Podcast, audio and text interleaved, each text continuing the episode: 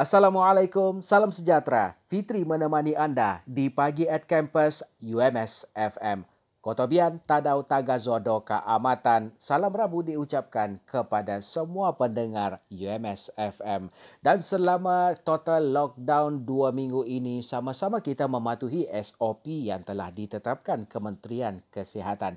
Apapun ucapan tahniah kita ucapkan kepada Maya H. Noska selaku merangkul gelaran unduk ngadau keamatan bagi tahun ini. Baiklah, Maya H. Noska yang berusia 21 tahun yang mewakili Dewan Undangan Negeri Don Api-Api Kota Kinabalu berjaya merangkul gelaran unduk ngadau keamatan bagi tahun ini. Gadis berdarah campuran kadazan Polish ini meraih tempat pertama selepas menewaskan 21 peserta di peringkat akhir pertandingan unduk ngadau Pesta Keamatan Peringkat Negeri Sabah 2021. Pertandingan unduk ngadau Keamatan UNK 2021 yang berlangsung di Dewan Kebudayaan Hong Kong Koisaan KDCA di Penampang disiarkan secara langsung menerusi laman Facebook Keamatan TV.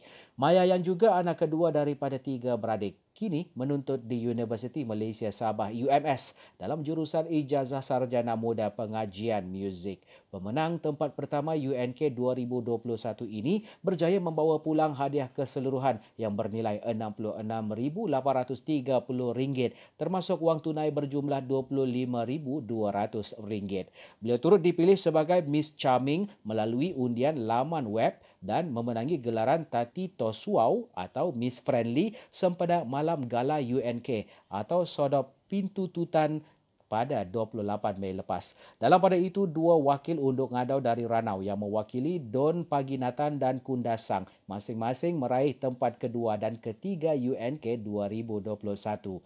Unduk ngadau Don Paginatan Dianarin Wahidin memenangi tempat kedua manakala Febi Angelica Richard yang mewakili Don Kundasang mewakili tempat ketiga. Naib Johan membawa pulang hadiah keseluruhan bernilai RM45,280 termasuk wang tunai berjumlah RM12,200 dan tempat ketiga menerima hadiah keseluruhan bernilai RM32,980 termasuk wang tunai RM10,200. Peserta lain yang layak mendapat tempat keempat sehingga ketujuh dalam pertandingan itu termasuklah Lista Christy Dominic, Avril Elvira, Roger Anthony, Sharon Steven, Carrie, Evan Kim Lee. Eh, seramai 79 peserta menyertai UNK tahun ini yang diadakan secara tanpa sempadan termasuk empat peserta dari empat negeri di Semenanjung.